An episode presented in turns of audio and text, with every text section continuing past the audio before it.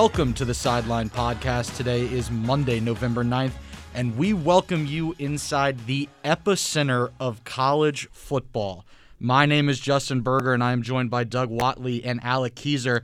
Let's get right into it. Another big win for the now 10th ranked Indiana Hoosiers. Alec, let's start with you. What a weekend. What a win. Go Hoosiers. I'm not gonna say I didn't see it coming. Mm-hmm. Like I sat right in this chair last week and said I already hammered the Hoosiers money line and plus three and a half. Obviously, both of them smashed. Uh, all, just off the bat, feels good to go to a football school. It does certainly, Doug. Your your immediate thoughts. Then we'll get more contextual with the offense. It was a domination by the Hoosiers. And Michigan, they've had their own problems. I'm sure we'll talk about that later. But from Indiana's perspective, they started off well and then they never let Michigan get back into the game, kind of like they did against Penn State. So that's a big improvement. And we'll get into the details of offense and defense, but a team win all the way around.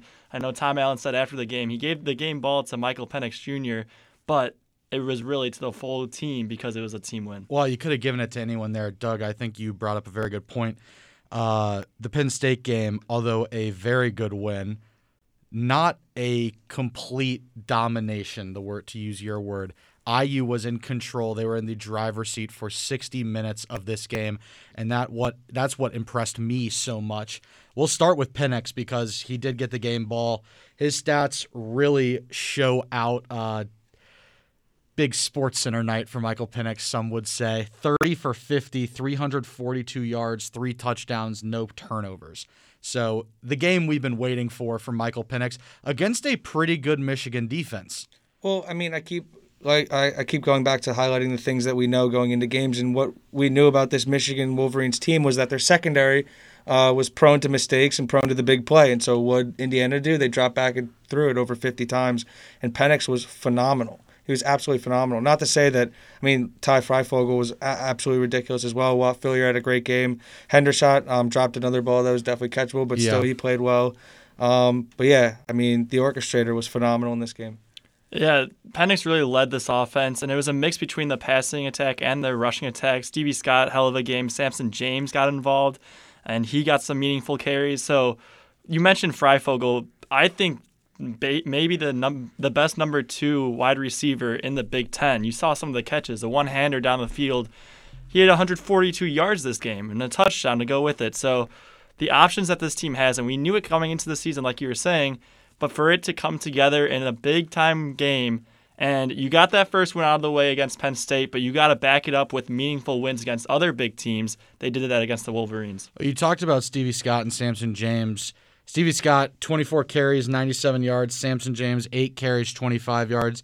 118 total for the Hoosiers if you include Michael Penix's four. Two touchdowns from Stevie Scott, just really doing the Lord's work, pushing the ball on the ground, getting the ability to get a play action with Penix. Also, when you talk about Penix, we've talked about how important this run game is for the Hoosiers. Stevie Scott, Samson James may not be the most dynamic running backs in the Big Ten or even the nation, but what a good a good run game can do for a team is is unquantifiable. Penix being able to force the Michigan defense off sides, I think it was three times in the first half. Four, to be honest, I think.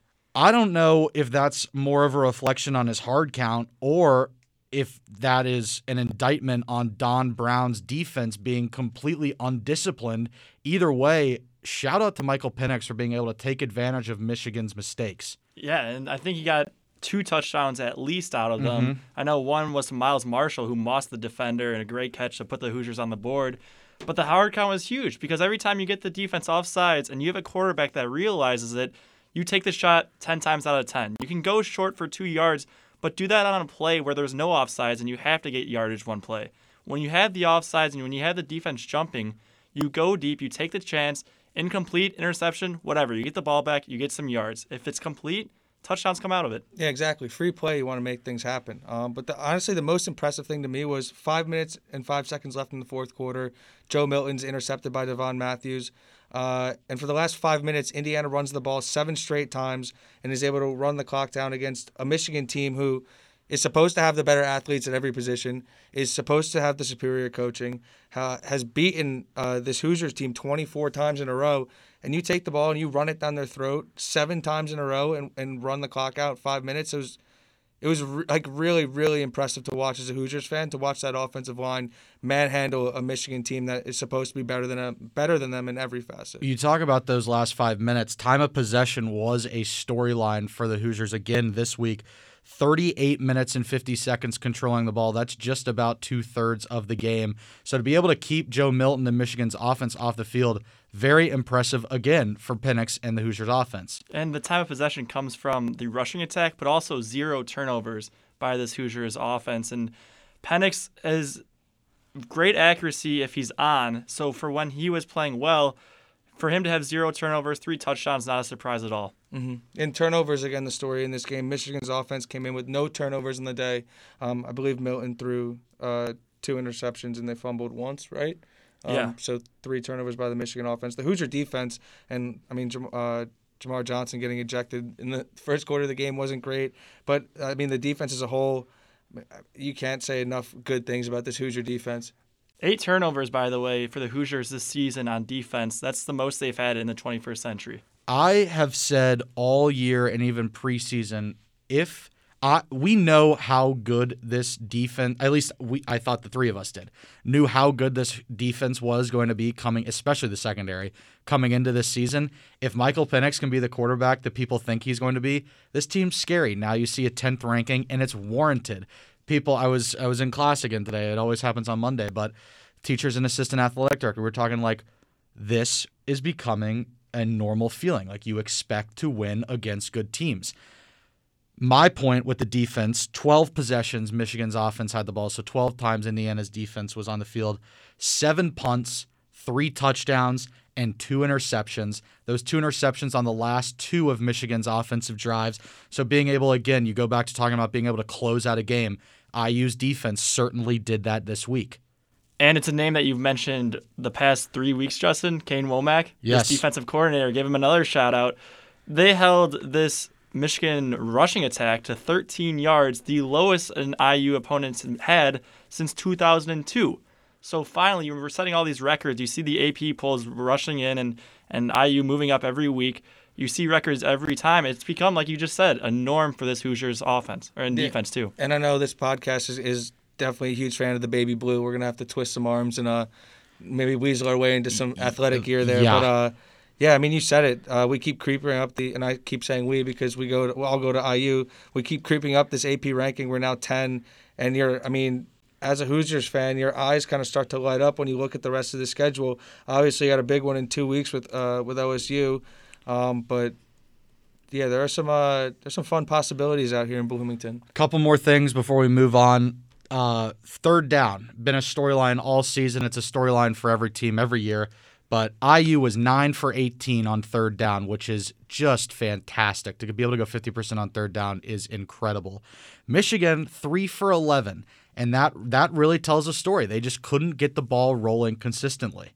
Also, Harbaugh is the time. I'm going to get to this a little later with both of them, or there's another name, but I'm sure you know who it is. But what do we do at this point? Embarrassing loss to Michigan State two weeks ago, a loss on the road against the 10th best team in the country this past weekend Jim Harbaugh has not won a big game at Michigan, a meaningful game at Michigan, at least one you can remember. So, where does the University of Michigan's athletic department go after the season or even in the middle of the season? Two strains of thought here.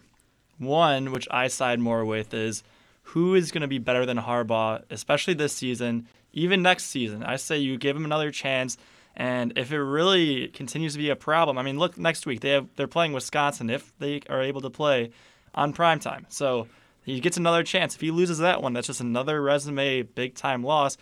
But you lose these big games. That's one one strain of thought. You can't do it. You're Michigan Wolverines. You have the the alumni money. You have the boosters. You have the recruits. You just can't win games.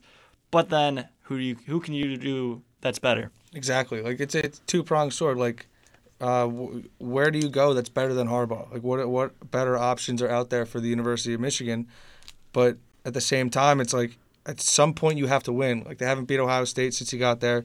Um, they haven't beat or they have maybe one win or no wins against Michigan State since he's gotten there. Um, lost again on the road to a good Hoosiers team, so I don't think it's like time to really panic because I think this Indiana team, like like we've been saying for weeks, is really really good. Um, but yeah, at a certain point you have to win, and so is time running out? Yes, I believe so, but I don't think it's all the way out. Let me throw a name in there because we were just saying who's better. This guy might be better if he changes his views from past coaching experience. Cincinnati's Luke Fickell. Yeah. Any thoughts on that? Uh, I do. We're gonna actually. You you were reading my mind again. This is why we flow so well together. We're gonna talk about Fickell a little later, but yes, I don't. But I guess Michigan's obviously an upgrade there. But Fickell is a guy. I think him and um, Hugh Freeze are the two candidates this offseason who are going to be able to get whatever job they want. I don't know if Fickell's going to leave after this season because of what he's been able to build at Cincinnati, and it's not like they're all graduating this year. So I think Fickell's going to wait for the right, uh, the exact right choice for him. Um, but we'll talk about that in a second. First, I want to talk about just a brief preview next week, noon on ABC, IU at Michigan State. Similar to Rutgers game, coming off a big win, go play an inferior opponent on the road. Michigan State, it's really been a tale of two teams for their three games. Uh, last week, blown up by a really bad Iowa team. They lost 49 to 7. Uh, Rocky Lombardi did not get it going like he did against Michigan the other week.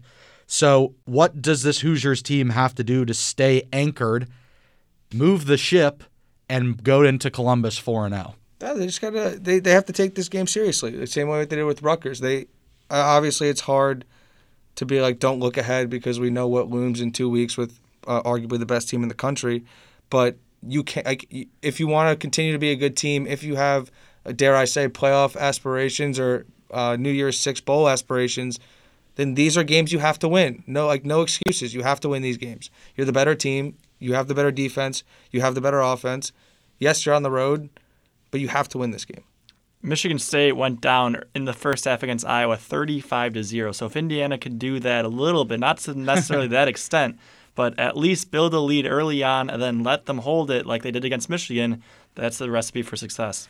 All right, another game in the Big Ten. Our old friends, the Nittany Lions, there is trouble in Happy Valley back to back losses at home. Not that home field is some, you know, big thing this year, but you're still playing at home. Penn State's 0 3 for the first time in I don't know how long.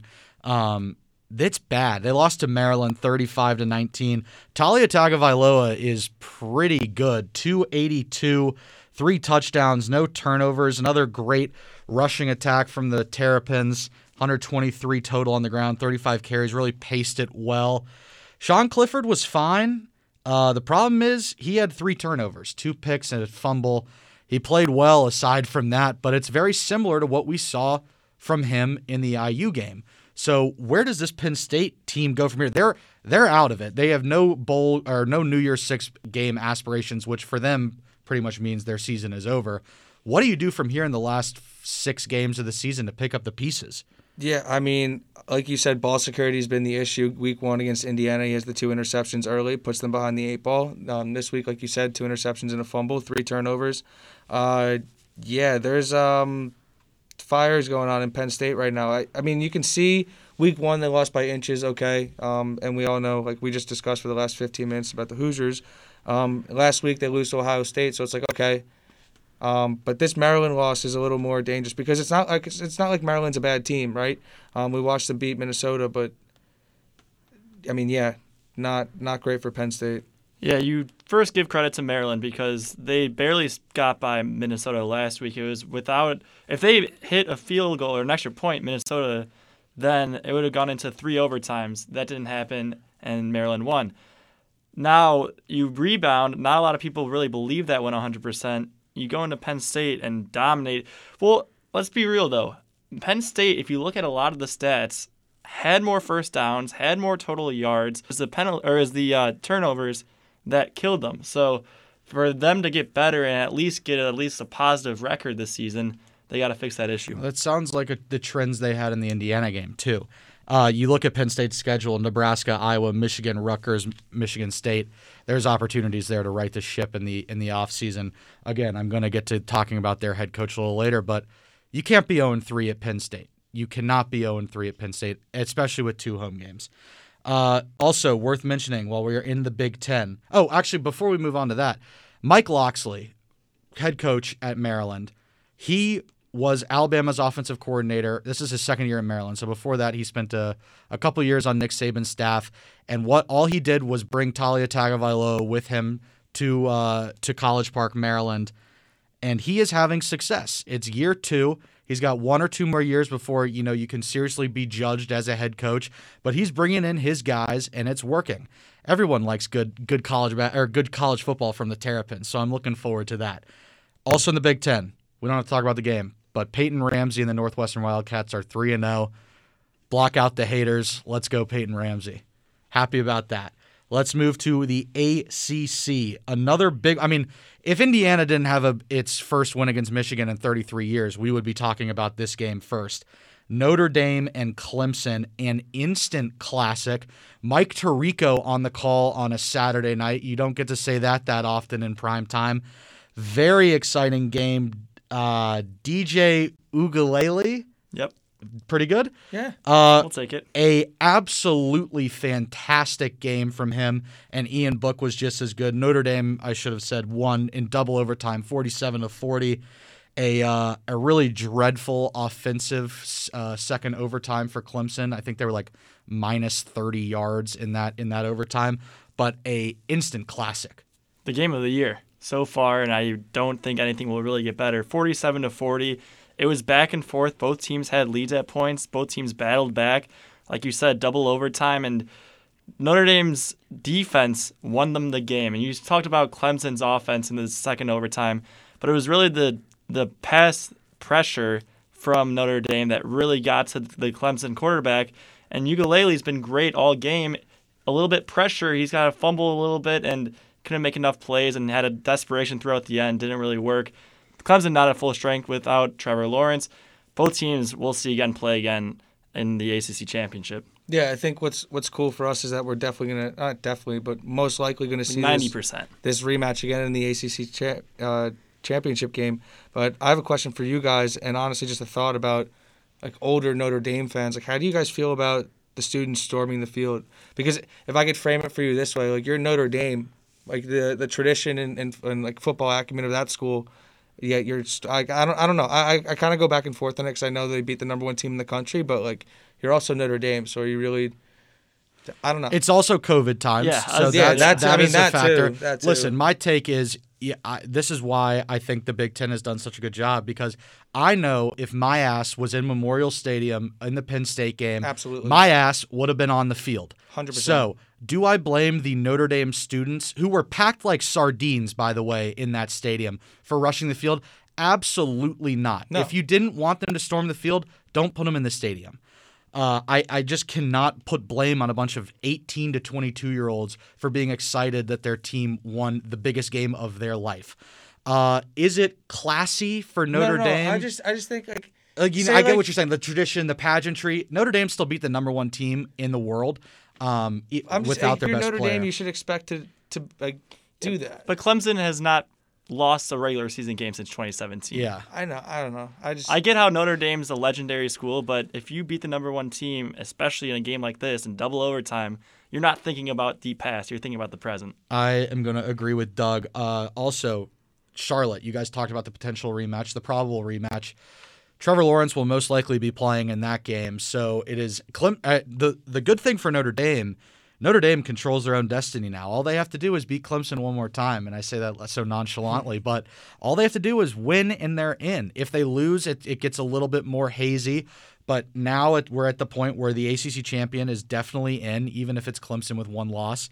Uh, it's it's different if it's Notre Dame with one loss as the ACC champion, but a one loss Clemson team is absolutely in. What stuck out to me in this game statistically was how ineffective Travis Etienne was. And you talked about uh, Notre Dame's defense and how impressive they were. But Etienne, 18 carries for 28 yards. And I know we were talking before the game started. It was like, this is just going to be the Travis Etienne game. Going to hand it off to him 600 times and let him run the rock. Really turned out Uiagalelei controlled the game, and Etienne was virtually ineffective, ineffective, not great. Uh, just general thoughts moving forward for Clemson. Obviously, they're in the ACC now, so this is the hardest game for both of them. Um, so really, it's just about gearing up until the ACC championship. Yeah, it's more so big picture. Um, obviously, I think this game looks a little different with Trevor Lawrence, but we'll never know. I, guess we'll find out. Uh, but yeah, uh, just more more so big picture. Do you think uh, if Trevor Lawrence's Clemson beats Notre Dame in the ACC championship game, do you see a scenario where a one-loss Notre Dame team also makes the playoff? Yeah, I think so. Uh, like we said, the Big 12 is out of it. The Big 10 is realistically going to get only one team. There's only one way I see the Big 10 getting more than two, and it, it like without you know being an idiot. It's if Indiana beats Ohio State and Ohio State ends the season with one loss and then uh, you know IU or the Big Ten West team is an undefeated Big Ten champion, and well, Ohio I mean, State if Ohio not State playing. if IU beats Ohio State and then win, they'd have to win the Big Ten because if Ohio State didn't lose to the Big Ten champion, then they'd be out. Yeah, you're right about that. So there could be there, there's a route for two Big Ten teams. Um, what a what a reality that would There's be. a route for two SEC teams. You could make an argument that a six and zero oh Pac-12 team could get in. Uh, like we said, the Big 12's out. Also, you got Cincinnati. You got I mean they're not going to make it, but you got Liberty who's undefeated, and BYU. you got BYU who's undefeated. So there's a lot of really good teams out there. There's probably ten realistic teams that have a shot at making the playoff right now. So is there a path? Yes. Is it probably going to happen? I wouldn't think so. Not this year everything's possible right now. You got to see the next couple of weeks. I think all the teams you just mentioned, except for Liberty, has a fair shot at getting in the college football playoff. It's just what happens in the next couple of weeks. And we'll talk about it once it gets closer to see some more realistic scenarios. Oh, we're talking about Liberty, so let's talk about them. 38 to 35 win at Virginia Tech, which isn't nothing.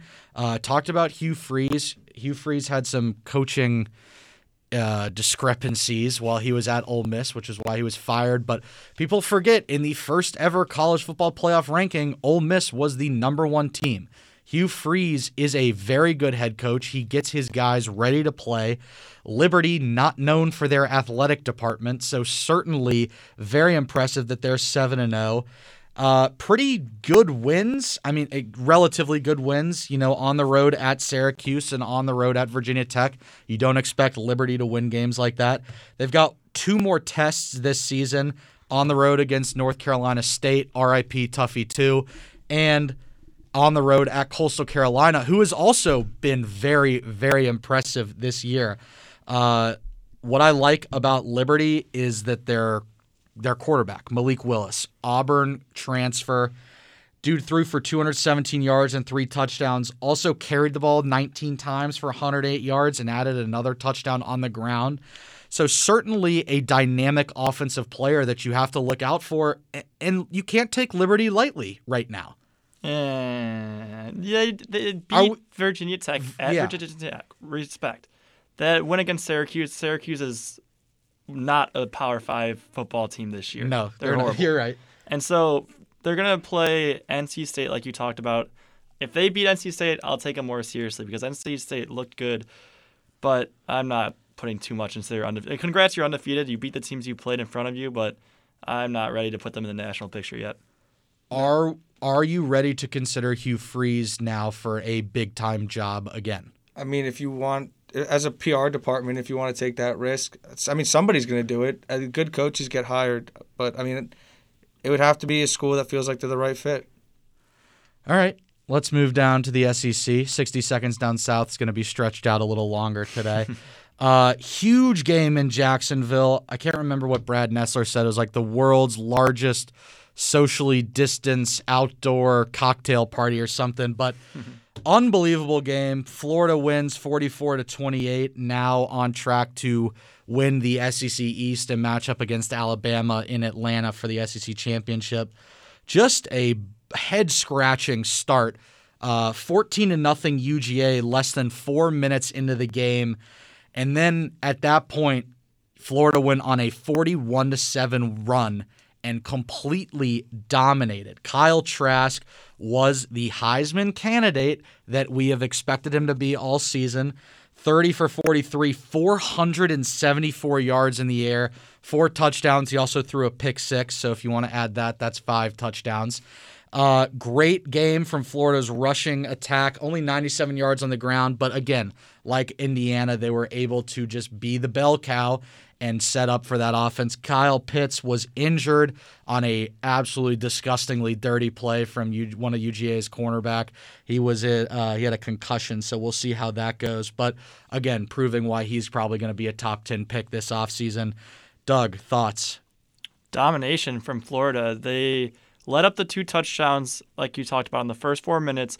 And that first half, though, they held Georgia's offense to zero points, barely any yards, and they controlled the ball for most of that half.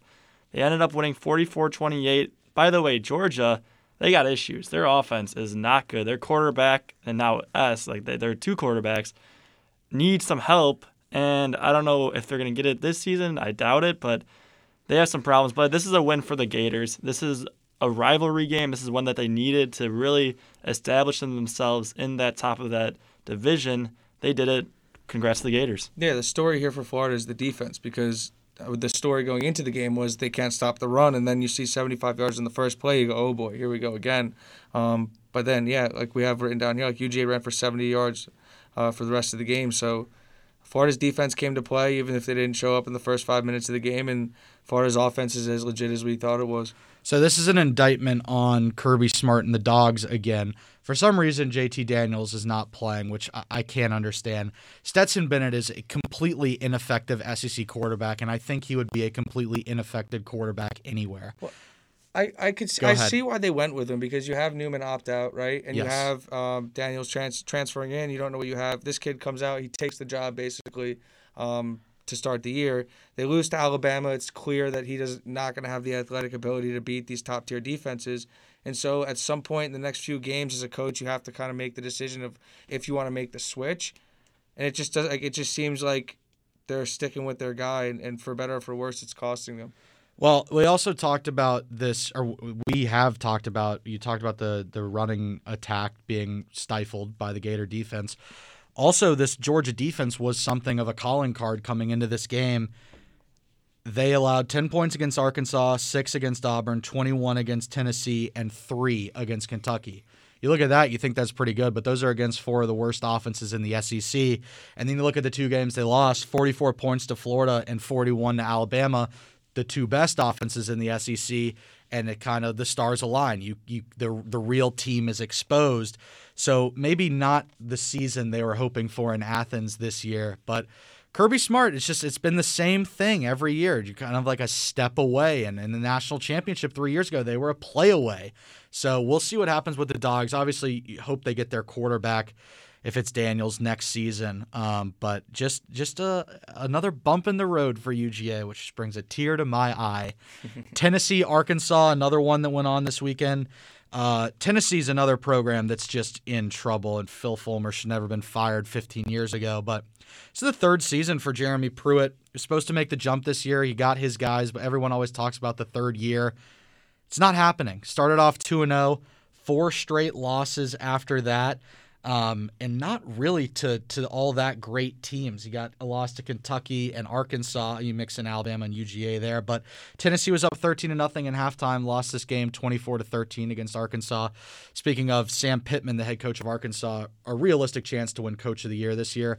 They weren't they weren't supposed to be anything. He also just tested positive for COVID. So oh, well, breaking news. Hopefully he gets gets healthy. Soon. Yes, I uh, we'll see if he gets the uh, Saban tests like three times every day, but yeah, he's got a real chance to win Coach of the Year candidate. Uh, you know, Tom Allen's right there with him for for uh, National Coach of the Year. But again, this is this is Tennessee we're talking about. You cannot be two and four. Jeremy Pruitt has no excuses.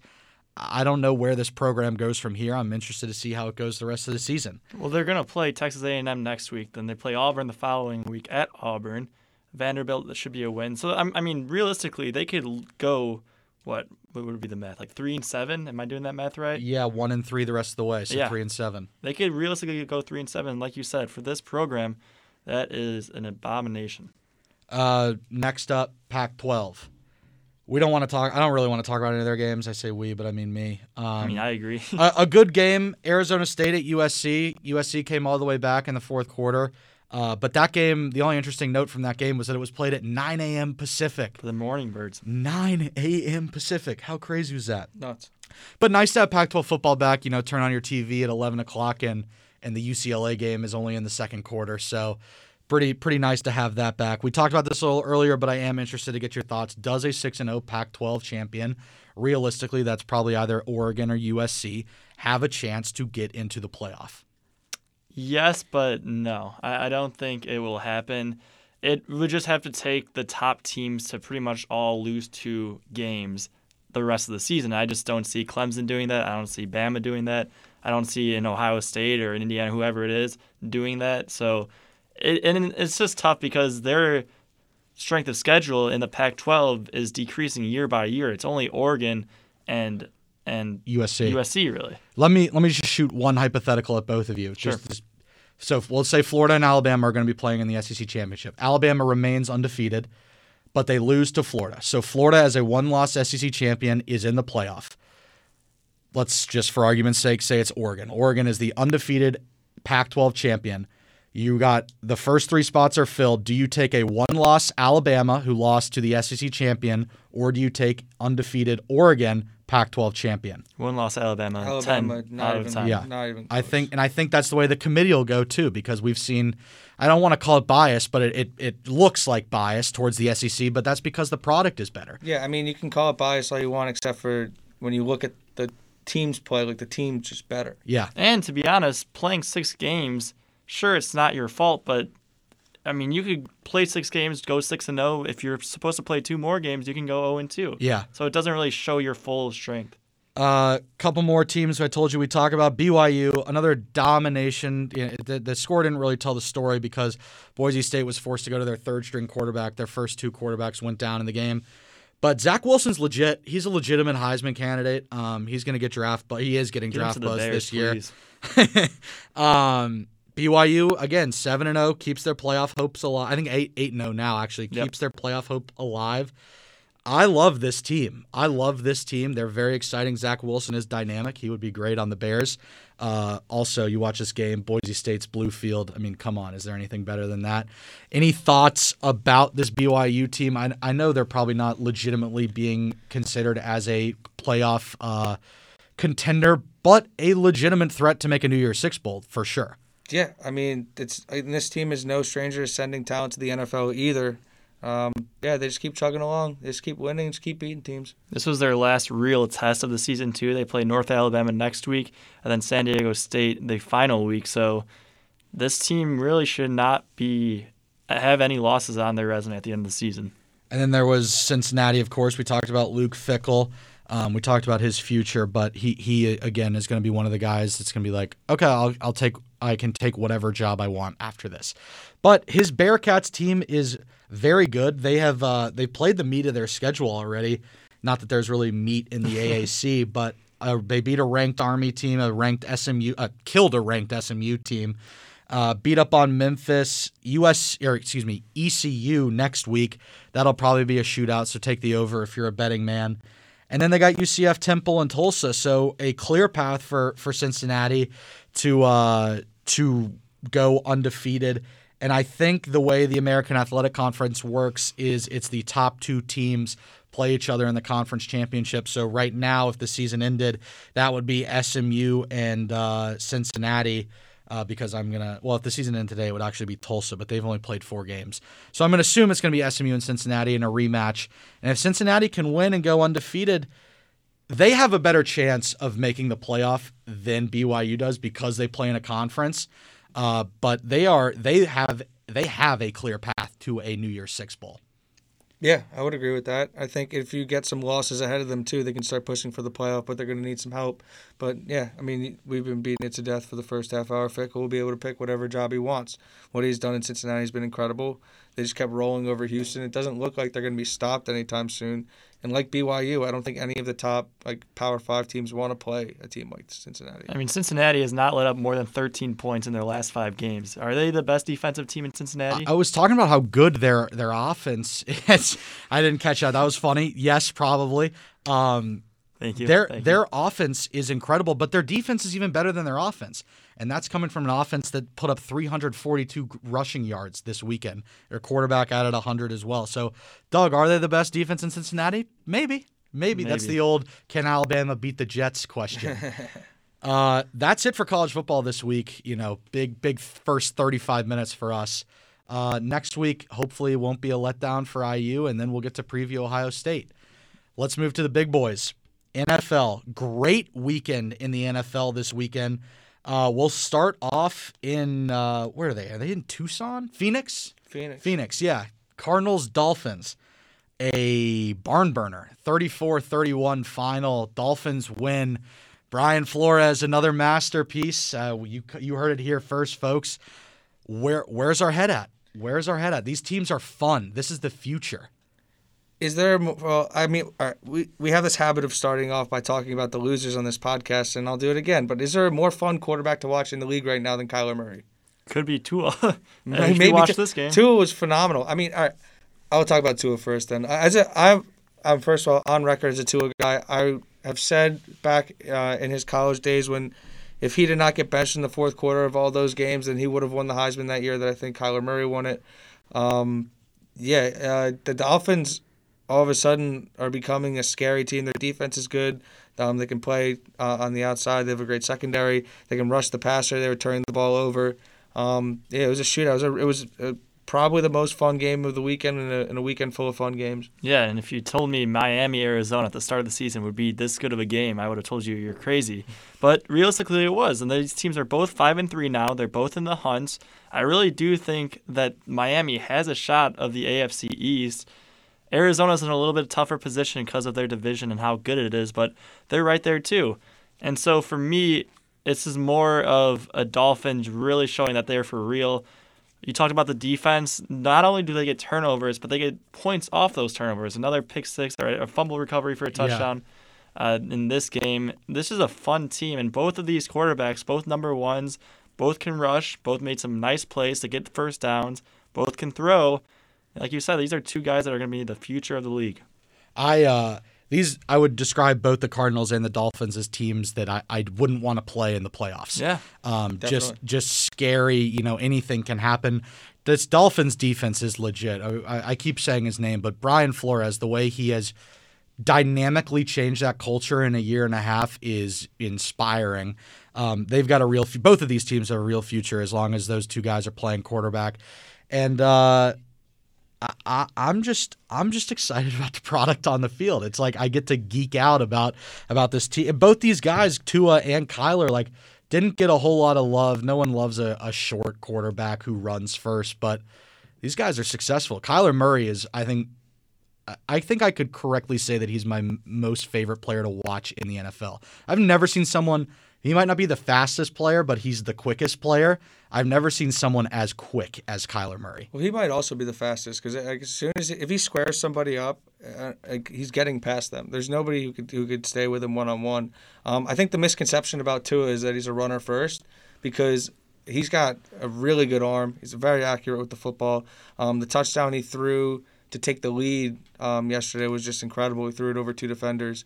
Uh, the more that kid plays, the more confidence he's going to gain. The more they're going to open up the offense for him. And uh, yeah, if you, I mean, if you're a Miami Dolphins fan, like you, you have to be excited. You have to be excited. And the cool thing is for both of these quarterbacks, we know that they can be good, but a lot of this season, especially for Kyler and Tua just in his last game, we'll start with Tua. Last game, the Dolphins won. Tua did really not have a great game. He didn't really do much. It was the other points of the offense and special teams and defense that scored for them. For Kyler, he turned the ball over a couple of times. He's always had the legs, but the arm was questionable at times this season. So for them to really come together and put on a show and put on the the number one game of the week realistically, props to both of them, and, and they got a bright future ahead of them. Uh, Another one where the score didn't really tell the story. The Buffalo score didn't tell the story. Uh, Buffalo, Seattle, 44 34 final. Buffalo was really in control the entire game. I think at one point it was 27 to 20, and that was as close as the game got. But Buffalo was in control. Josh Allen was phenomenal 415 in the air, three touchdowns. And you know what? He didn't turn the ball over this time. So that's huge. This isn't an indictment on Seattle because to go into Orchard Park and win on the road against a good Bills team is challenging. So just just a small hiccup for the Seahawks, but certainly a performance you're looking for if you're a Bills fan who view themselves as legitimate contenders this year. Well, this is the Bills defense we thought we were going to see going into the season, and they've been torched um, lately. Not, I mean, not so much yesterday, even though they did give up uh, 34 points. But uh, like if like to be able to hold that Seattle offense down enough to be able to jump out to a lead like they did was really impressive from the Bills defense. And like you said, um, Josh Allen, who's known for the stupid turnover, for doing something dumb with the football, for fumbling in the pocket, for throwing a bad interception, uh, didn't turn the ball over. And so if he's not going to turn the ball over, and not only will he not turn the ball over, but oh, throw for over 400 yards and four touchdowns and rush for another. Um, then this Bills team, especially at home, is going to be really, really hard to beat because the defense gains confidence. They have a number one corner who can lock down a number one receiver.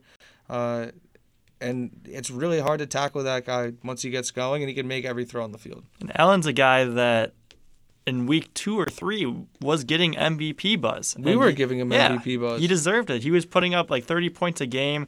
He was throwing for 350 yards a game, getting touchdowns, limited the interceptions, and then went on a two-game losing streak against the Titans and Chiefs, albeit great teams. So for him, it was really about showing that he can beat a really good team because we know the Seahawks, whether they won or lost this game, were going to be a dynamic team in the playoffs and they were mm-hmm. going to go far. So for the Bills to show out at home and realistically they were the underdog at home, everyone really liked the Seahawks. For them to prove that, you know what, I can go head to head with Russell Wilson and beat him on my field shows a lot. So the Seahawks are averaging 34.3 points a game. They are giving up 30.4 points a game. And this is no longer the Legion of Boom. Seattle's defense this year is virtually unrecognizable if you've watched the NFL for the last 10 years. Does this Seahawks team, uh, we know their offense can score at will, but can this team win a championship with their defense giving up as many points as they've given up? They haven't given up less than 20 points this season. Uh, and the least amount of points they gave up was 23 to the Dolphins. Everyone else has gotten more than 25. It's crazy. Short answer, yes. And I think the defense will get better. Jamal Adams has been out. He came back for the first time in like three or four weeks yesterday. Um, they just traded for Carlos Dunlap. So once he gets more reps, he'll be more comfortable with the defense there. Um, they're not good. By no means are they good. But I think if you saw with the Chiefs last year, and I don't think their, their defense was as bad as Seattle's has been, but I think a defense can get a little hotter. And if they can drop that number from like 30 to like 25 even 24 then they're in a really really good spot and so like I, I have this bad habit not bad habit i call it a good habit of betting on russell wilson especially when he goes down in games um, and so i don't i don't know if it'd be time to panic in seattle i still think they're okay No, they're fine. If Russell Wilson can improve his play, limit the turnovers, and really be the MVP of the league, I think the defense will hold itself to to go far in the playoffs. But if he's turning the ball over and putting the defense back on the field and they're getting exposed, then it's going to be a problem of this team can't win a Super Bowl. They can't even advance to the championship series. Yeah, they need Russell Wilson operating at an MVP level um, right now if the defense is going to play that way because, like you said, they're scoring 34, but they're giving up 30. And so he's got to be perfect all the time, and they're not going to win. Um, but I think there's room for improvement. Another team with room for improvement is that team that plays where the pirate ship is Tampa Bay, New Orleans, a Good God. absolute stinker. We're not going to talk about the losing team first because the Saints Saints defense, as bad as Tom Brady was, the Saints defense was phenomenal this game. Uh, 38 to 3 was the final. Drew Brees to give him credit, Drew Brees had an unbelievable game. His arm looked great. Uh, every package they ran with Taysom Hill seemed to work, which is not the case sometimes. Uh, great ground attack, 138 total yards on the ground. Michael Thomas, the seven yard slant king, was back, and uh, he was effective for a guy who has missed pretty much the entire season. He only had five receptions, but six targets. You know, good, good to get his feet back in. Um, New Orleans has got weapons. Drew Brees has shown in the second half of the first half of the season that he is capable enough to lead this Saints team still. Uh, pretty exciting if you're in New Orleans, especially if you're a fan of their defense. Yeah, like you said, Michael Thomas came back and he had six targets, but uh, it's not like they really needed him. Mm-mm. And Drew Brees has alluded to it after the game. He's like, uh, "Bucks had all their weapons. Like I figured it was going to be one of those games, but um, their defense really came to play. The defensive line controlled the game. Cam Jordan um, to start was just, from the first play of the game was just all over Brady, right in his face. Uh, the Bucks could not get anything going. I sat here last week and talked about how the, the Saints defense is actually sneakily good and, and they make plays. They're not afraid to play uh, press. They're mean. They're nasty. Um, yeah, the, I don't I don't know what happened with, with the Bucks last night, but it was not pretty. No, but to the Saints' credit, this is a team that if they tie the Bucks now, they're going to get the edge and they're going to win the division. They beat them in week one, and now they beat them later in the season and blew them out. I don't know how many times Al Michael said the word clinic, but it was a lot more than I expected. Uh, so for the for the Saints, a massive win. They're six and two. They are on a five game win streak. Some tough games coming up, but that's the reality of the NFL. Should we talk about the Buccaneers? Yeah, why don't you lead us off? For me, don't look too much into it. I think it's a team that, you know, got down early. Tom Brady tried to get himself going, couldn't do anything, really. It was really, really bad. But this is a team that once they get their rhythm going, they still have a good defense, even though they let up 38 points. It's just one of those games for me. It, bad. It I, was just bad. I think you hit the nail on the coffin. Um, Antonio Brown was back in the lineup. Al Michaels again noted this that he is on thin ice with that uh, with the Buccaneers organization because victims advocacy groups are not happy that he is playing right now. Um, but it is, you know, if you look at it just from a football perspective, it is a, a huge weapon for Tom Brady to to have in the lineup. He was targeted five times and had three catches. I completely agree, Doug. This defense is better than allowing 38 points, and Tom Brady is better than throwing three interceptions and no touchdowns. This is a game you kind of just walk away from and be like, well, it happened. Let's just move on to next week. Bruce Arians is a, good, a kind of coach that's going to have you prepared for next week, anyways. Uh, but interestingly enough, like this could have been like the worst game I've ever seen Tom Brady play. It I've was, been watching him play for a long time.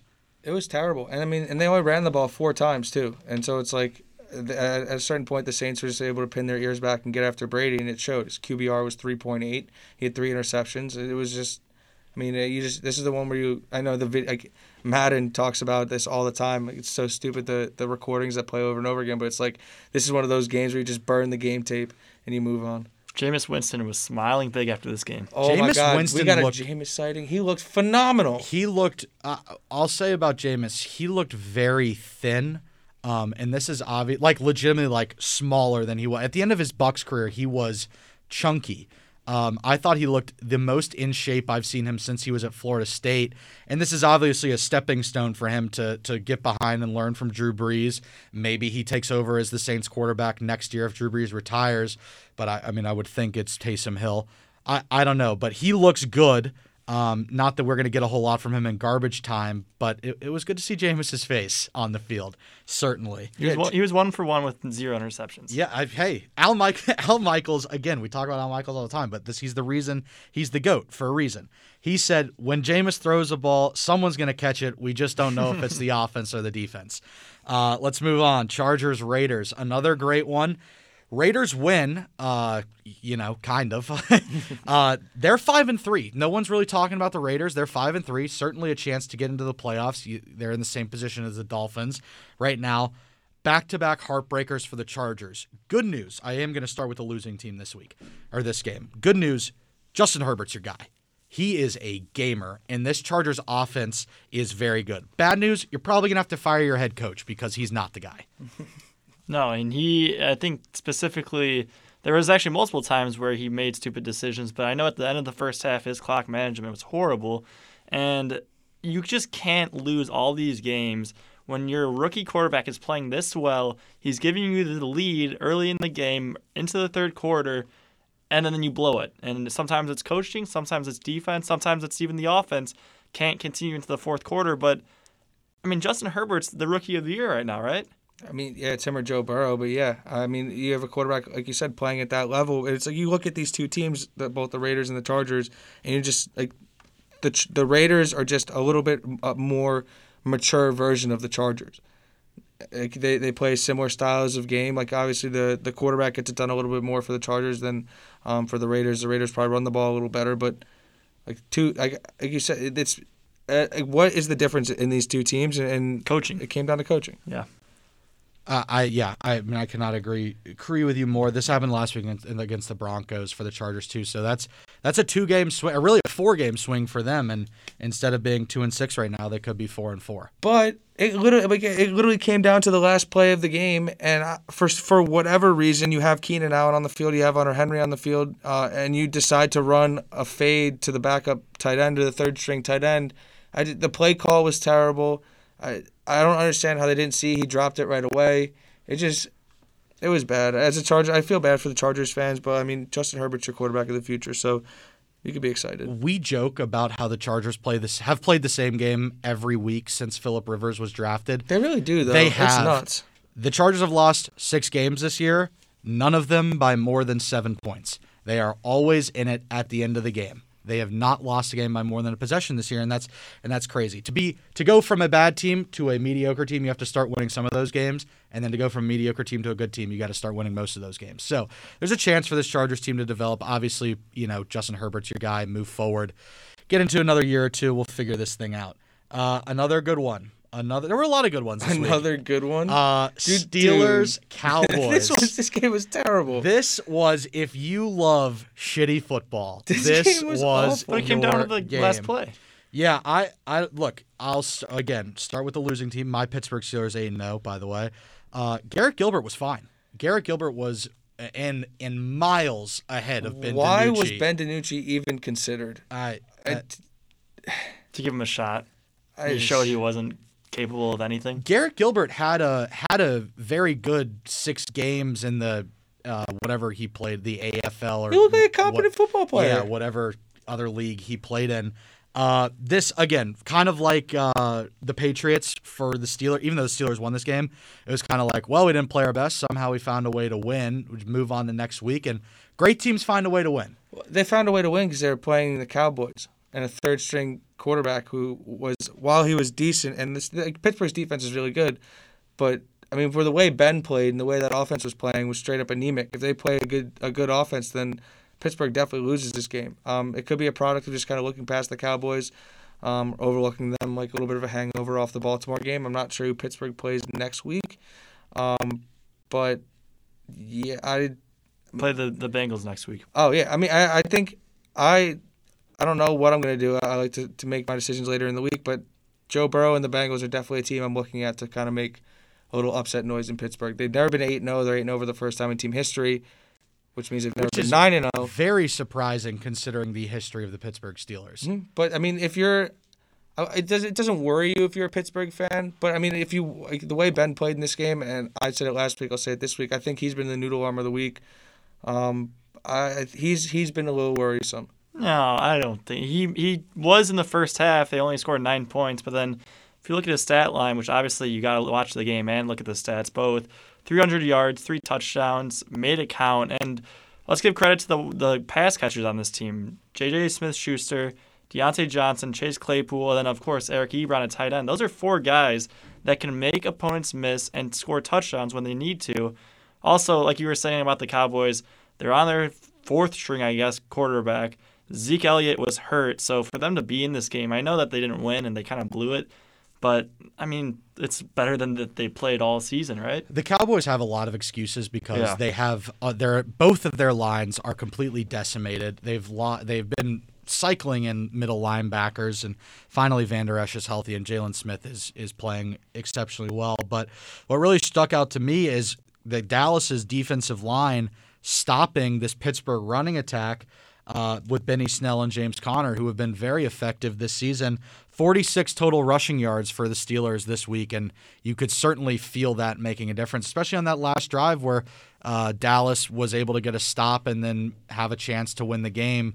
They stopped James Conner. I think he, he ran for like four yards on that drive on four downs. So, pretty impressive game from the Cowboys, even though they lost. But to be doing what they're doing with Garrett Gilbert and Zeke Elliott, who is not healthy and playing behind high schoolers, pretty impressive.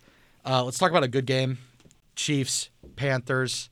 Even though I just said that was a This good was game. no. This was a good game. That game was terrible. This game was actually very good. 33-31 uh, Chiefs. I really I I will talk we'll start with the Chiefs, but I really like this Panthers team a lot. Uh and just, you know, hold that in your brain for the next 3 minutes. But Chiefs again, great teams find a way to win. And that's certainly what Patrick Mahomes and Andy Reid and the Chiefs did this week.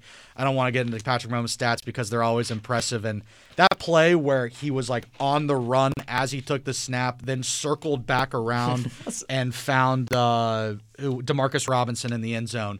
That was one of the craziest things. I was like, what is he doing? Is he calling a timeout? Like, what's going on here? Very impressive. Doug, first thoughts. Hot take: that play was overrated. The guy just ran in a circle and made a good throw that he usually makes. I don't think that pre-snap him running and making a circle was anything special. It was cool, it looked cool, but Mahomes has made better plays than that. Hot take. That's that's my opinion. Um, you said Mahomes, and you didn't mention his stats. I will because they're incredible. 372 yards, four touchdowns, zero picks. I mean, if you have those stats and you have him the making the throws that he has been, good luck beating this team. I don't care if you score 31 points like the Panthers did. They'll outscore you. And even though the Panthers really looked good in the first half, I think they were up at least 10 or so. They, the Chiefs made a comeback, and they knew this was a must-win game at Arrowhead Stadium. The rushing attack was not really there, 12 rushes for 30 yards, but once again, Mahomes, if you're playing that well and you're the MVP, you're going to win games. Listen, this is uh, exactly the same thing I was talking about with Seattle. It doesn't matter how good your defense is if your offense is going to be that much better. Right. And with Patrick Mahomes, the way he was distributing the ball, um, it was going to be tough for them to lose that game. I'm with you honestly on the on the the touchdown play. It was kind of a creative way to get him to roll out, but like nobody is, you're not motioning out to like stop the quarterback. So like, I don't know what the the goal. I don't know. It was a creative way to get to roll him out, but I wasn't. I was also with you. I wasn't like, oh my god, that's the most insane play I've ever. It, like, he rolled right. I don't know if I've ever seen a quarterback take a snap on the run. I think I feel like I've seen that before. I, I feel like that's I feel like that happened in like the mid two thousands, early two thousands. I don't know. I feel The like Rod- Wildcat. Rodgers has definitely done something stupid like that. I promise you. Um, I'd have to go back and look though. the storylines for me from from this game are uh, go kind of beyond the season because more than likely Bieniemy and Joe Brady are going to be the two highest sought after head coaching candidates, both the offensive coordinators for these teams. Uh, and you see why because you see what Joe Brady as I think he's like 30 as a 30 year old is doing for this Carolina offense um, and Matt Rhule too. Love Matt Rhule and you see what Bieniemy has done for this Chiefs defense. So certainly warranted head coaching opportunities for them after this season. But let's talk about Carolina. Bridgewater, 310 yards, two touchdowns, no turnovers again. McCaffrey returned and had a, a like almost I think more than 150 all-purpose yards, uh, a couple touchdowns. He was incredibly effective, but who's shocked there? Well, McCaffrey's back, but is he back? Right, and I Because was gonna shoulder. Yeah. Yeah, shoulder, and I think he hurt his rib as well. So we'll see. He is uh, now questionable going into next week. But And Bieniemy is the offensive coordinator. Yeah, I s- did I say it? Yeah. I Oh, thought I and said I just that. missed it. Sorry. Um, so yeah, it's uh, it's very a very obviously very exciting future if you're a Panthers fan because Matt Rhule is young. Teddy Bridgewater, even though it feels like he's been in the league forever, is not that old. Christian McCaffrey is not that old. So you have this episode, and and people don't talk about it enough, but Curtis Samuel, Robbie Anderson, and DJ Moore are wildly talented wide receivers. Robbie Anderson. Robbie Anderson, sorry, and Robbie Anderson are wildly talented wide receivers. So Yeah. uh, They're they're they got a real chance to do something here in the next couple of years, even if Joe Brady leaves. Yeah, they have playmakers. They have playmakers. Especially if Drew Brees retires soon, Jameis is their quarterback. They have some turnover in New Orleans. That could lead some some new teams in this division coming up. You are wildly discounting the Atlanta Falcons. They got a real chance Yeah, with do a 36 year old Julio Jones. Uh, yeah, so a good game. Again, storyline here great teams find a way to win, and the Chiefs certainly did that. Ravens, Colts, uh, defensive battle, uh, like we expected. If you expected anything different, you uh, obviously didn't do any research because the Colts and the Ravens have two of the best defenses in the league, besides the Steelers, I would say.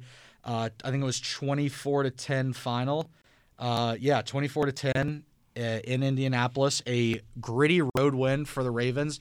Lamar Jackson really didn't activate himself until the second half, but they uh, they dominated in the second half. The the Colts scored zero points. So that's really the storyline. The Ravens' defense was better, and their offense did just enough. Yeah, I mean there was a meme circling Twitter um, at some point in the second Uh, half. yeah. the Colts had one yard total on Yeah. offense. Um, that's just not going to get it done. I don't need to tell. I, I mean, no, everybody's smart enough to figure out that you need more than one yard to compete in the NFL. Also, I thought the meme you were talking about is Philip Rivers. I think it was either an interception or a fumble down the field. He's trying to tackle some guy, just twisted over his own feet. Oh, and he just flails he just and- fell over and like almost high fived the sky or something. Yeah, that was the meme of the weekend. That was awesome. Uh, but bigger picture, if you're the Colts, you have a great defense, and tell me if you've heard this before from someone. um, you have a great defense, but with this quarterback, you just can't win playoff games and meaningful games. And this is a game that it was pretty much even odds. You're not going to really face a Ravens team that's more decimated right now. There's some issues with this team, and the Colts had their chance, but only 10 points. Philip Rivers, zero touchdowns, one interception. You just can't win games with this guy. I thought you were talking about the Chicago Bears. Exactly. Uh, yeah. So let's talk about the Chicago Bears then, shall we? Uh, Doug, I'm gonna let you gather your thoughts because I got I got something to say. sure. Uh, five and four for the Bears now, three straight losses. Let's I, again starting with the losing team, but they lost to a very good Titans team. Tennessee is incredibly talented. Even though Ryan Tannehill didn't light it up on the stat sheet, he has had a very good year. Off of what he did last year, so a kind of renaissance year and a half for Ryan Tannehill. Derrick Henry, uh, to give the Bears credit, was held in check 21 carries, 68 yards on a uh, rushing attack for Tennessee that is very effective. A.J. Brown was back. Very good. Jonnu Smith touchdown uh, late in the uh, third quarter, so that certainly helped. It was a very well, even though they only put up 24 points, this is a very good Bears defense, and it was a well orchestrated attack across the entire game for Tennessee. So give them credit for that. Chicago, this is a- Earmuffs, Bears fans. yeah, Earmuffs. this is a storyline we've seen for Chicago for a lot. We know how good their defense is, so I'm not even going to talk about that. 17 points in the fourth quarter, zero before that. A comeback, kind of. Um, whether it was the Bears deciding they wanted to play or Tennessee kind of taking the brakes off a little bit. Storyline remains the same. Nick Foles, even with 335 passing yards, was, couldn't move the ball. Doug, I'm, I'll just I'll give this one to you and see where your head's at. So, couple things. It, like you said, this is not a new problem. We saw this coming. Did I expect to win this game? No. Did I expect it to be a one point game away from the spread? No. I thought it would be even farther. Probably should have been. Um, so, if you're the Bears, right, you know your offense isn't good, but if your defense holds Ryan Tannehill to under 50% completion rate and only 158 yards passing, and Derrick Henry leads the league in rushing, I guess not anymore. I'm guessing Dalvin Cook takes that. If you hold him to 68 yards, and I know you're talking about how good the Bears defense is, they're not really special at stopping the run. They've had issues with that this year. So for them to do that against Henry, only 68 yards, you should win that game. But once again, zero points in the first three quarters. They were two for 15 on third downs, and they really weren't close. It's just going to be the same thing until you get BYU's quarterback in there. The most frustrating part about this Bears team is that we get to the fourth quarter and you knew they were going to score at least 10 points. And so it's like, where is the ability for this offense to put up points in the middle of the game? Because, like, Nick Foles threw for over 300 yards. Um, every time David Montgomery touches the ball, he gets hit by three guys in the backfield and still manages to get two yards. Um, you have some of the most talented guys in the league on the outside. Now in Robinson, um, Mooney's really coming on. Jimmy Graham at tight end looks good. Um, Kmet's starting to come on a little bit. So it's not like there aren't playmakers along this offense. The offensive line obviously is beat up, and we felt that in this game. But just like the offensively, this like this Bears team could beat anybody in the league, and so I think that has to be the most frustrating part for the Bears fans. You mentioned the offensive line. That's the I, I'd put that one A with the problems on this team, and one B is not the quarterback; it's the head coach, and it's the play calling specifically. So right now, it's Matt Nagy calling the plays on offense. He's supposed to be an offensive guru. I mean, zero points through three quarters against a below-average Tennessee defense is not that. Um, so for the big question moving forward, right? Well, we can talk about this game more if you guys really want to. It's a loss. I don't really care to. Moving forward, you play the Vikings next week. You just stopped Derrick Henry on the road. Can you stop Dalvin Cook? That's going to be another big test. The Vikings have some momentum now It's on. It's in prime time. I believe it's Monday It's night. Monday night. Yeah, Monday night. Kirk Cousins, we know, not great on Monday night, but this is a test. If you're either gonna beat a team that three weeks ago you thought you would sweep in the regular season, or are you gonna go back to 500, probably be out of the playoff race by then? It's a big test for this Bears team. I'm glad you brought up the Vikings game because that's what I, I I wanted to move in that direction. Dalvin Cook has looked like Emmitt Smith, Eric Dickerson. You know, Yeah. take take your pick of the greatest Adrian of all Peterson, time. even from yeah, his time. it's uh it's been very impressive to watch. They haven't even need Kirk Cousins to choke away the game yet. I, I know it was the Lions that they beat, but they beat the Packers two weeks ago. So a two game win streak is still a win streak for the Vikings, and they kind of look like a new team. Their defense has stepped up a little bit. So this will be a test for the Bears in Soldier Field. Uh, if you can get this done against a hot Minnesota team, that's certainly good. The real test is in two weeks, also in prime time, Sunday night against Packers against the Packers in Green Bay. I don't think that's going to go well for Chicago. But if you can find a way, a way to win those two games, all of a sudden you're sitting at seven and four, and you're right back in the the division lead because at that point the Packers will have lost uh, those two games. So Wake me up when I stop dreaming. right, but more realistically, they could also be five and six and talking about getting rid of Nick Foles and Mr. Trubisky and Matt Nagy. And then Yeah. the offense, or then the offseason becomes very hazy if you're a Bears fan.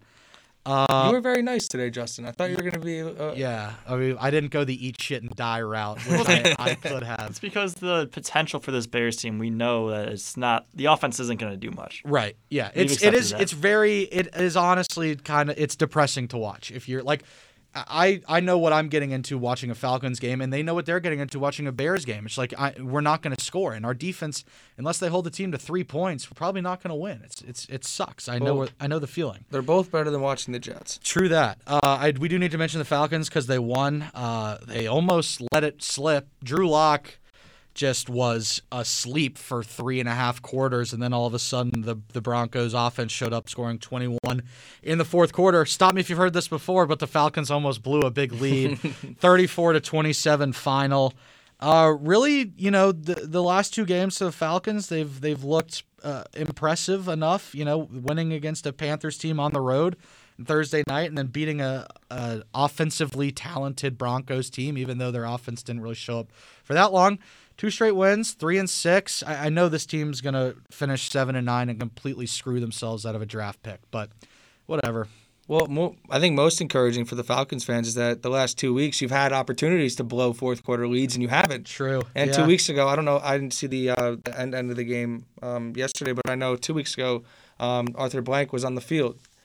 And so that was a nice little hurdle for the Falcons, death. Falcons to get over. But yeah, there is a scenario where they win out and go, eh, like, I don't know how many losses they have, but um, where they, they push for a playoff spot and, and end up in the middle of the pack there. And so, uh, yeah, uh, the bipolar Falcons season continues. We've done this the last couple of years with this Falcons team. It's it's kind of been the same. Start off slow and then win a bunch of games in the middle and just completely take yourself out of getting a top ten draft pick. I feel like that's what's going to happen this year, which is going to be which what sucks is because you're going to bring in a new coach this year. Raheem Morris is not going to be he's not the coach of the future. Uh, so you'd like to get your new coach a top ten draft pick. That's just probably not going to happen. By the way, I don't know if you heard this Sunday night while we're talking about the Falcons. When the Buccaneers were down 28 0, they were close to field goal range, and Cris Collinsworth goes, Well, too bad they can't kick a field goal here and make it 28 to 3 because you know Tom Brady can make a play then.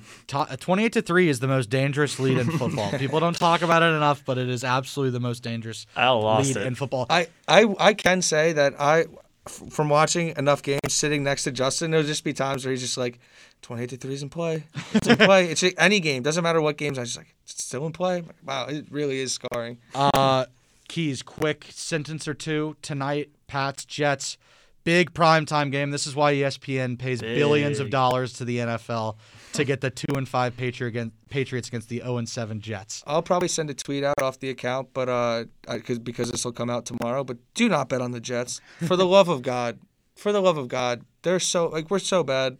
The team is so bad. I don't like whatever you hear about this Patriots team and all that yada yada. Yeah, stuff it. The, the, the Jets are terrible. Do not bet on them. They're terrible. All right. that's all I got. With that, why don't you take us right into the UFC? Yeah, um, I know, like we beat to death at the beginning of this episode, and we will continue to beat to death. The Hoosiers had a 12 uh, at a noon kickoff and beat Michigan for the first time in 24 games. So um, UFC was a little hazy on Saturday night, but Andrei Arlovski picked up a huge win in the octagon. Uh, he was fighting a younger guy, so um, my brother and I kind of thought that um, it would go the other way, but Arlovski picked up the win in the co-main event. In the main event, um, Glover Teixeira looked phenomenal against Thiago Santos. I will say that I thought Santos was going to kind of kick him in the legs, establish that he was the more powerful fighter, younger fighter, and uh, pick up the win in dominating fashion. And while he was able to hurt Glover, uh, I mean, Glover's wrestling and, and his jiu-jitsu, his ground and pound was just next level. It wasn't even close. Glover in the first two rounds dominated, but then in the third round, Santos really came out and after being on the ground and being grounded and pounded for the first two rounds, almost knocks Teixeira out. So I think both of these guys have a future. This is a massive win for Glover. Mm-hmm. Does he get a title shot? But no, because of Israel, right? Yeah, no. I mean, they're gonna. He wants a- it. As of as of last week or two weeks ago, uh, Israel Adesanya is gonna get the shot at Blachowicz, and while the win for Teixeira is super impressive, I think that puts him. He's like he, he ends up being the next in line, so he's Right. like he's like the third guy. He's the odd man out right now. But uh, I think if Santos, it was probably a combination of being out of the octagon too long and just having some uh, a lot of respect for Teixeira and you know his ability as a fighter. But I just it seemed to me like if he was a little more loose with his striking, if he had a little bit more of a finishing instinct, kind of realizing that every time he was touching Glover, um, it was having a profound effect. It just it looked like he chased him down to the ground a little too quickly and, and allowed himself to get caught in positions where he wasn't so much better than, than he should be. Yeah, I agree, and I think he'll, like I said earlier, he's gonna be back, and he'll. What was he? He was the number one. Yeah, I mean his last fight. Contender, bef- Yeah, right? the last fight before he fought um, Teixeira, he fought Jon Jones for the title. And Yeah. while Jones won three out of five rounds, uh, he had to be carried out of the octagon. And so Yeah. um, that's just the, the talent that Thiago Santos has. But you saw with somebody who's willing to wrestle with him, and that's something Jon Jones wasn't willing to do. Jon Jones is likes to be the guy who, who looks at you and says, "What are you good at?" and then that's what I'm going to try and beat you at. Instead of being like, "Okay, I'm a better wrestler than you are. I can just take you down whenever I want," which is something um, after watching Glover go to work was something I absolutely believe Jon can do. So. Uh, yeah, it, it was. There were some good fights this weekend. Um, but if you want to hear more about fighting, tune in Friday uh, for Friday Fight Talk. Me and my younger brother talk fights every week, talk storylines, and so um, UFC will be more educated and, and more detailed on that. Any any closing thoughts on the UFC this week, Doug?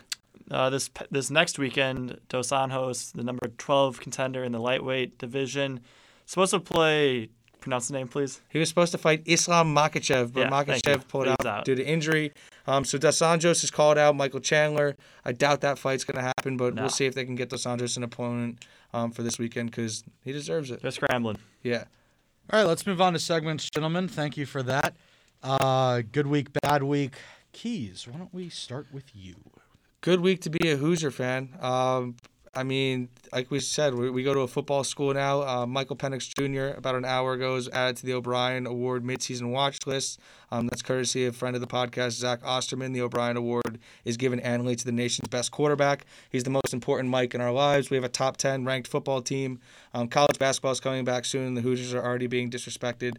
Um, so gr- great week to be a Hoosier fan bad week to be the rest of the Big Ten for college basketball because, like I just said, the AP poll or the initial AP poll um, released this morning, and Indiana not only was not ranked, but was not even considered to be in the top 25, um, while a number of other Big Ten teams were. So, bad day to be the Big Ten basketball conference because the Hoosiers are coming. Doug. Good week. I will stick with IU basketball. Actually, uh, Trayce Jackson Davis was named this week a preseason All Big Ten. Him and I believe nine others, but he's a top five, top six player in the conference. So I'm looking forward to what he can do on the court this year. Also, part of the top 20 power forwards in the nation, the Karl Malone Award watch list. And then on the other side, the women's basketball team, Ali Patberg, was just nominated for the preseason Nancy Lieberman watch top 20 point guards. She's known to be a top three point guard in the league, so a lot of fun for the women's team this year. They'll be like 13th or 15th Yeah. in the nation. As good as this, as good as the men's team is going to be, the, the women's team is going to be probably even better. Right. Bad week for four teams in the NBA, including the Lakers, Heat, Denver, and Boston. The NBA start has officially have its date. It is December 22nd. Those four teams only played about two months ago, so they're getting a short end of the stick there. But for all of us, it's a good week. November 18th is the date of the draft, so that's exciting for fans like me and Justin for the Hawks and the Bulls. Yeah. Finally, we just got some action, and, and Christmas Day should be active for the NBA again. Very, very exciting. Um, my good week is me. Uh, this weekend, the Hoosiers and the Gators won convincingly. Uh, there was some other news that broke Saturday morning that was also particularly exciting. So I had a fantastic weekend, and I am looking to parlay that success into next week. Uh, bad news or bad week, excuse me. Big money head coaches. I alluded to this earlier. Seven year contract, $52 million for Jim Harbaugh. That is how much the University of Michigan is paying him to lose to Ohio State every year. Uh, that contract runs through 2021 and a six year, $35.4 million extension that was signed in 2019 for James Franklin. That runs through 2025. So a bad week to be making a lot of money and to be a combined one in five. Uh, why I love sports this week. Ladies and gentlemen, it is Masters Week. Tee times are being released tomorrow. This is as much as I love college football. There is nothing I love more in sports than mass than the Masters. Uh, it is something I will be glued to the TV for for 12 hours for four straight days. Uh, I am wildly, wildly excited. Of course, the big storyline this week. This is a little bit of a preview because we're not we didn't talk about it, but Tiger Woods is still defending his green jacket, even though it feels like six years ago when he won. That was only last April. So Tiger Woods, the defending Masters champion. Uh, Sergio Garcia announced today that he is not playing due to a positive COVID test. So uh, defending Masters champion not in the field, but still, it's the Masters. There might not be azaleas, but the leaves are changing colors. It's going to be beautiful. Don't tell anybody, but the greens will be painted vibrant green. I am very much looking forward to this. It's going to be interesting to see uh, how the course plays without the roars. Um, no patrons in the crowd, but you know, be able to listen to Jim Nantz's voice cover that uh, event, and then uh, Verne Lundquist on the 16th Tower to call the par three. I am wildly excited, and I cannot wait to watch. Oh, also College Game Day from from Augusta on Saturday morning. That's going to be uh, just ridiculously interesting. So I am very much looking forward to this week. Uh, Keys, why do you love sports? I love sports this week because of my coaches. Sticking with the, the current theme of the Hoosiers, um, the video of Tom Allen circling Twitter, and, and also obviously we saw it on the game. But uh, after the Matthews pick, he sprints down the sideline and basically tackles our starting safety. Um, if that doesn't make you want to play for that guy, then I don't know what will. And then for for my mental, physical, health, well being, whatever you want to call it. The Boston Red Sox have officially Yeah. re signed Alex Cora as their manager. The reintroduction podca- or podcast, I keep saying, reintroduction press conference is tomorrow, Tuesday at 1.30. Um, my manager is back. I just feel like a piece of me is back. like when you don't have a, it's like not having a manager is like not having a closer. Um, equally, both both are pretty important. And just I felt like a, a piece of me was restored this this past week, and so that's why I love sports this week. I'll go next. The game against Ohio State, Indiana Ohio State, just released about five minutes ago from when we are recording. Officially, the big noon kickoff for Fox, and that means Gus Johnson and Joel Klatt will be in Columbus calling the game IU versus Ohio State. Hopefully, it's going to be two undefeated teams, but I'm just looking forward to that. Also, I had another one. I have to do my due diligence to give shout out to one of the most legendary game show announcers of all time. Alex Trebek passed away at the age of 80 this year. Um, a lot of memories. I'm a big Jeopardy fan. I'm sure you guys are too. My favorite, though, is when there was a football category and three non sports people, obviously, were the contestants. And nobody buzzed in for options that had the answers of option and offsetting penalties. And it was just funny because Trebek had great responses. Be like, "Oh, you guys aren't football fans, huh? Oh, let's see if you guys can get this last one." And nobody buzzed. To uh, to your credit, yes, Alex Trebek, a- a big part of I think everybody's life who who, who watches TV. Um, but the big noon kickoff, that is exciting to have Gus Johnson on the call. Another noon kickoff for your tailgating problems. Uh, but this game still has the potential to uh, to be college game day because I think the only other game that could be college game day that week is Oklahoma Oklahoma State.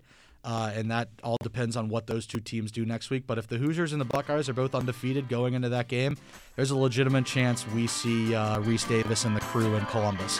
With that, that's our show today. Be sure to tune in next time for another Sideline Report. I saw a pretty little thing approaching me. She said, I never seen a man.